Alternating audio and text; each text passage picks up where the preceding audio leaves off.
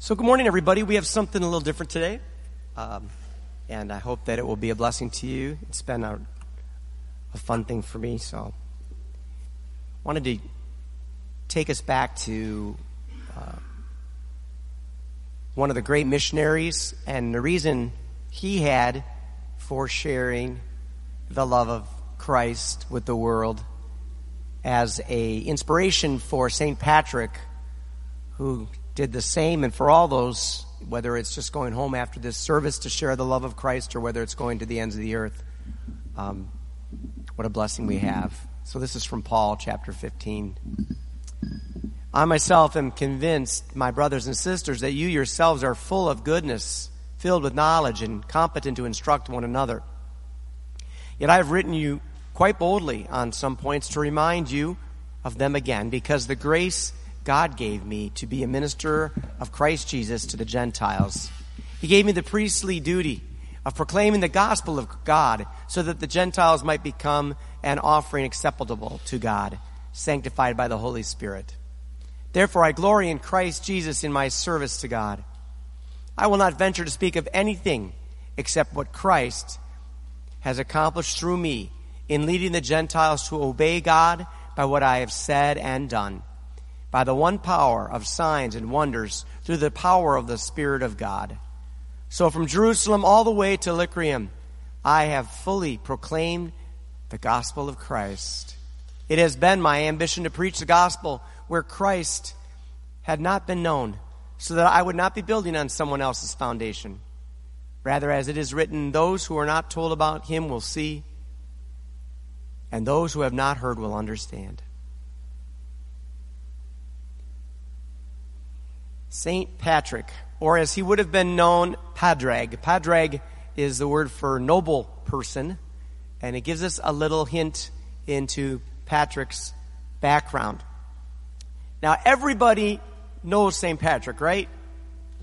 Every day, every year, we all become Irish for one day, March 17th, and we pull out what green we have, and we add green to whatever we're eating and drinking, and everybody knows all about St. Patrick, right?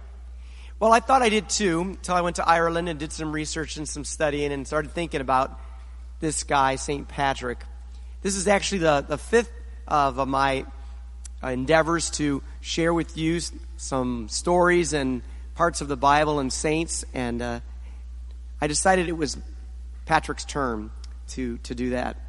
And so for those of you who are visiting today, this is not our usual sermon. It's a little different. I hope you enjoy it, and I hope that you won't hold it against us. Everybody knows St. Patrick, but maybe not. He was not Irish. Did you know that? He was born in Britain, maybe Scotland, maybe even Wales. He was not the first missionary in Ireland. When he arrived, many people had already heard of Christ. He didn't use a shamrock to explain the Father, Son, and Holy Spirit and how that could be one in three and three in one. But he was interested in the Trinity. It was just not something, I guess, that occurred to him at the time. It did occur to people later. He didn't wage war on the Druids, the pagan priests, although he did spend time with them and chose to win them over not by battle, but by stories and words and ways of touching point with their life. A gentle missionary who did not baptize by the sword, but by love. And he didn't cast out the snakes, I'm sorry to say. They didn't come back after the Ice Age, so they weren't there to begin with. So maybe we think we know St. Patrick, and maybe we don't know him as well, but I think we should get to know him. He was born in the early 5th century in Britain to a noble family. Taken to Ireland as a slave. That's how he got to Ireland. And this was a common practice for people to raid the coasts of each other's countries and take people into slavery. Nothing personal. Patrick was captured, and he was taken and became a shepherd there as a slave. Later escaped and became a priest. Oh, this was news to him because before he had been taken, he had not been much of a believer. But after that, he became one. He returned to Ireland then, against all reason, and became a bishop and an apostle and the patron saint of Ireland to this day. So let's hear from Patrick a little bit about his life.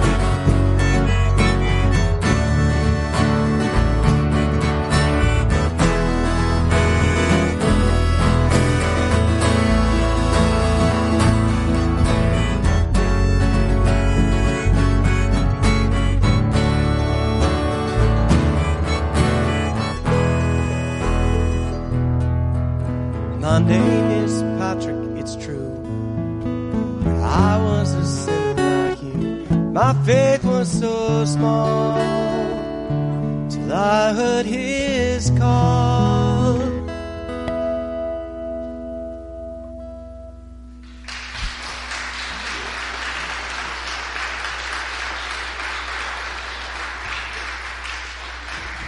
This is the Patrick Session Band. A session, yeah. A session is a get-together at a pub. You get together and bring your instruments, and usually there's a few people that know a few songs, and the rest learn them. It's a great tradition, which we've completely lost here. All we have is karaoke, you know, so. But in Ireland, it's alive and well, and I wanted this feeling to be that. And so we kind of sit around on our stools. We have practiced the songs, more or less, but... Glad to have Steve and Patrick. The musical was named for Patrick, of course, or vice versa. And Andrew behind me here on drums and cajon. And Doug Sedlak, who's been great along the way here as my backup, and we're really grateful to them. So Patrick was taken into slavery, as I said before, and while in slavery, he was given a very biblical job. He was given the job of being a shepherd. Now, we're really blessed that we have two documents from this time, from the pen of Patrick. So something that was written in the 5th century in a brand new area where Christianity was just starting to grab ground and take root. It's a fascinating two-document read if you get a chance. The Confessions and a letter called the Letter to Croticus. You can find them online. And Patrick writes in such a way you almost feel like he's our own time. The humility, the openness, the honesty, and the heartfelt desire to share the love of God that he had found with the people of Ireland. They're incredible documents. And so they tell us a lot. And then later on, as often happens, people want to fill in the gaps. And so in the 7th and 8th century, other legends were written about St. Patrick, these having no real basis in truth, most likely, but more what's called a hagiography, which is a glorification of a saint. And so they're interesting, they're meaningful. That's where we get the snakes being cast out of Ireland and stories like that. But the great thing is that we have the confessions from Patrick himself, and so we can kind of know what it was really like and then what people made of it later.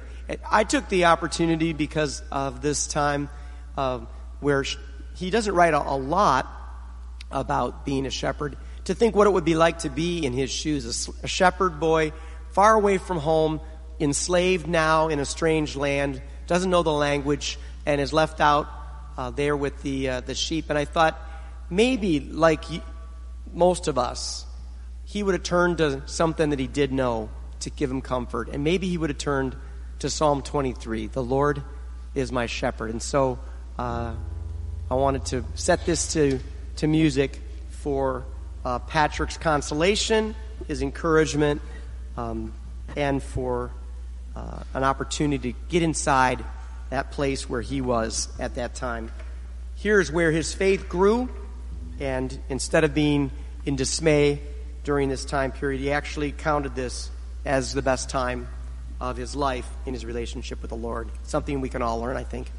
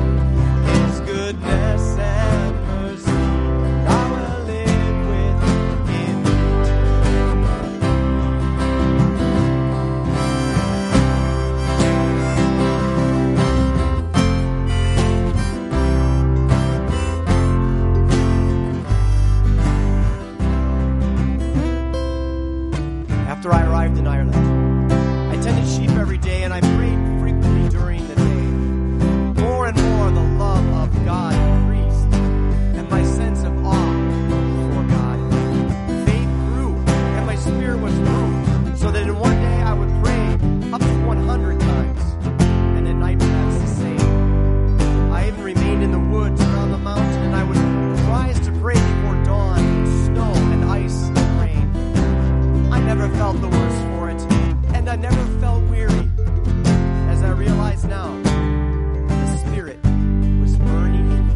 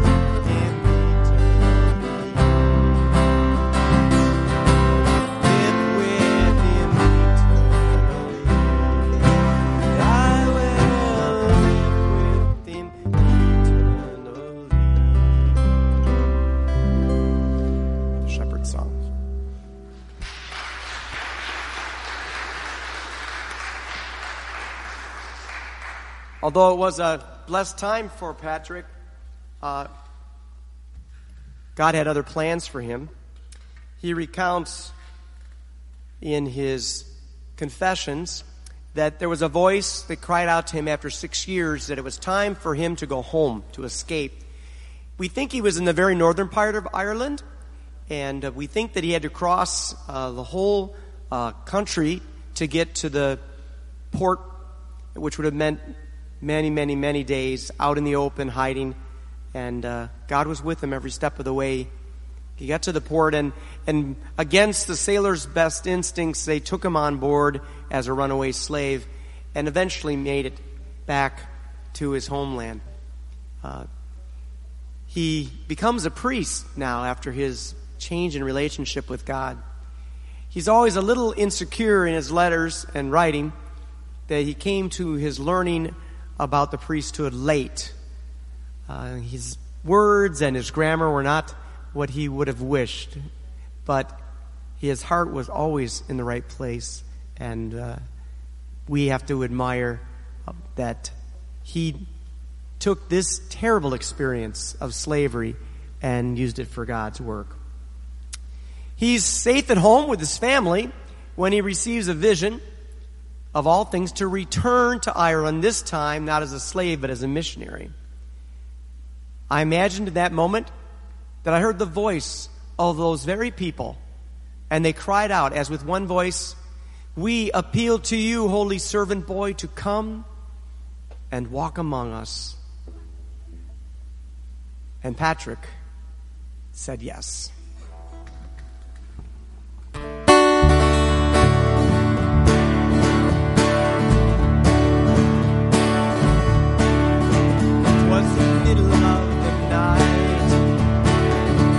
I was sleeping eyes were tired.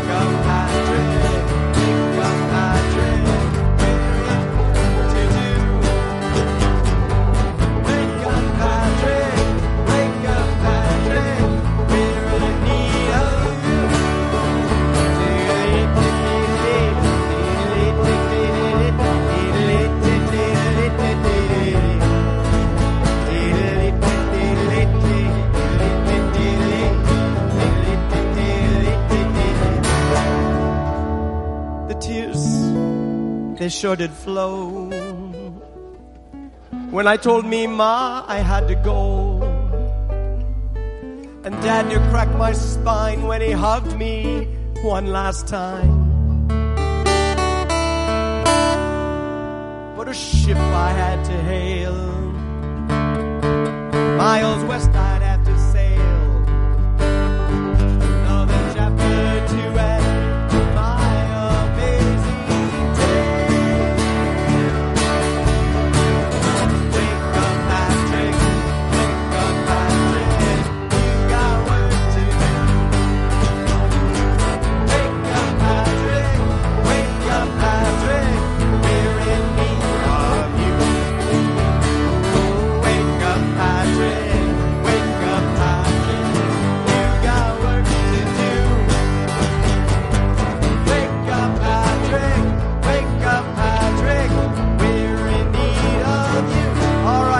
Audience participation is in order here. So, all you on my side, left side of the church, you're going to go delete, delete, delete, delete, delete, delete. No, I mean you are. Delete, delete, delete, delete, delete, delete. No, really, you're going to do that, ready? All right? On this side, you're going to sing, wake up, Patrick. Come on.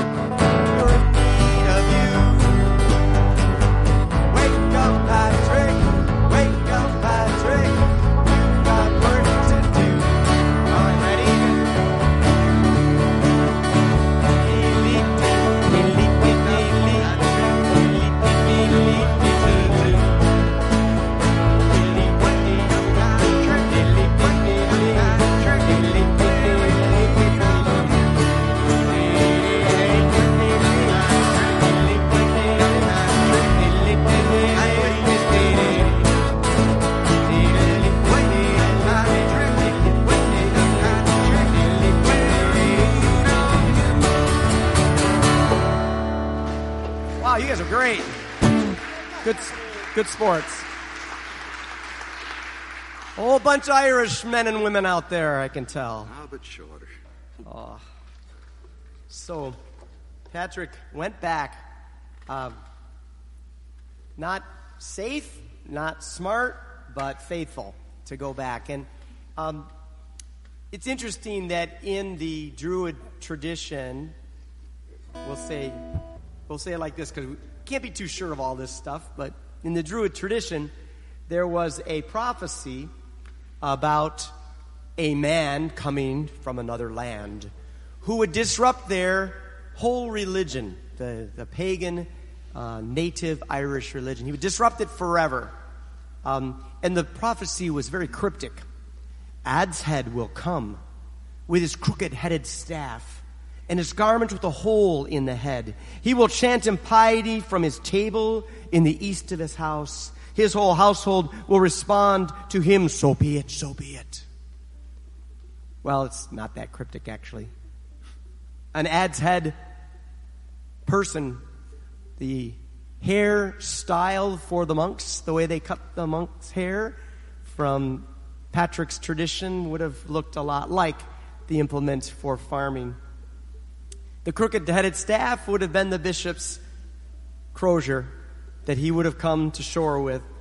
His garment with a hole in his head is the garment every once in a while Pastor Dave throws on for communion, the big poncho. Chanting impiety, of course, would be saying his prayers. The table in the east of his house being the church and the altar being in the east. His whole household would be his church. His members respond to him, Amen. Amen. And so they knew that when Patrick came, it would disrupt things, to say the least. And Patrick made a very strong statement, according to one of the legends.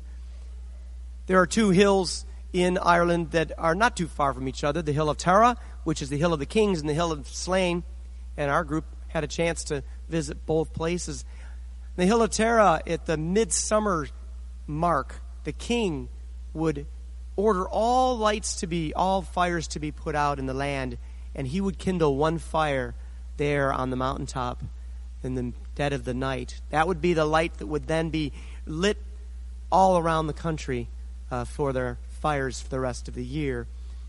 It was an order that only the king could light that light, and of course the king represented the pagan faith of the time. So Patrick found a way to beat the king to the top of the Hill of Slane and lit the light of Christ instead. And the priests, the druids, said, "This is the end of us. The light now has come that will overcome all the darkness."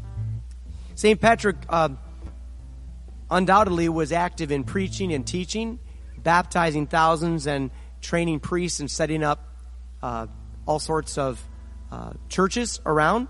Many claim that today.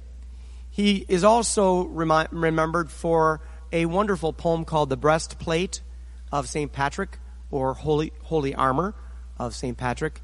And it's a very interesting prayer that reflects the earthiness of Irish Christianity. The things matter. The ground and the sun and the moon and the stars and the planets. It's a very environmental faith, the version of the Celtic version of Christianity. Unlike the Western Christian version, which was to wipe out any attachment to matter, any attachment, and everything needed to be spiritual, or if it was material, it was bad. But for the Irish, they loved the earth. And so Patrick's prayer, "I bind unto myself today the strong name of the Trinity, by invocation of the same, the three in one and the one in three. Christ be with me, Christ within me, Christ behind me, Christ before me, Christ beside me, Christ to win me, Christ to comfort and restore me." And so Patrick left behind this humble witness, powerful witness, a wonderful ability to bring people together and create a nation that today still is 90% Christianized and remains a bright spot in Europe where, unfortunately, Christianity has waned. We're all familiar with the Irish blessing, and I wanted to leave us with that. Not something that we're sure St. Patrick wrote, but something that he certainly could have written from what we know about him. And these are St. Patrick's words. "This is why I can't be silent, nor would it be good to do so, about such great blessings and such a gift that the Lord is so kindly bestowed in the land of my captivity. This is how we can repay such blessings. When our lives change and we come to know God, to praise and bear witness to his great wonders before every nation under heaven." St. Patrick sure did that with his life, and that's maybe our best lesson today. It's a lesson of our mission at Advent to share God's love with the world. We have another friend and inspiration in Patrick. So, the Irish blessing.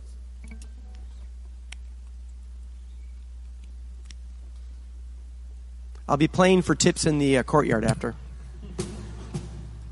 Then again, thanks to the Patrick Session Band.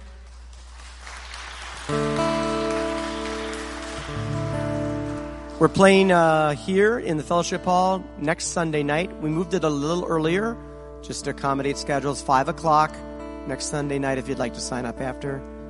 Shepherd's Pie and maybe some Guinness and some great music.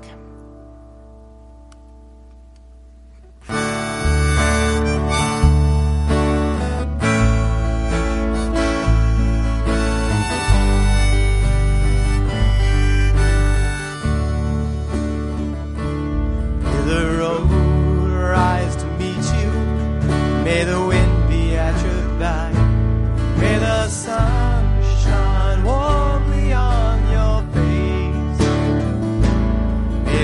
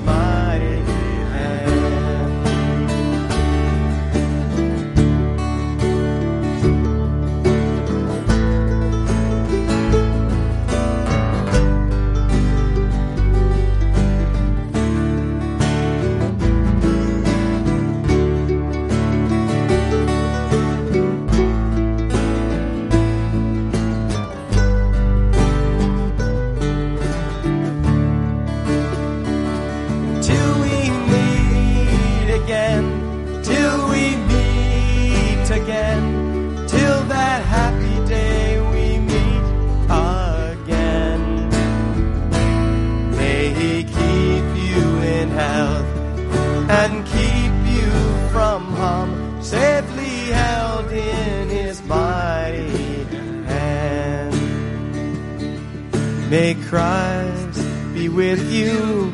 May Christ before you go. May Christ be behind you all the way. May Christ be in you, above you and below. When you sleep and when you greet the day. Till we meet again, till we meet again, till that happy day we meet again. May He keep you in health and keep you from harm, safely held in His mighty hand. Safely held in His mighty hand. Safely held in His mighty hand.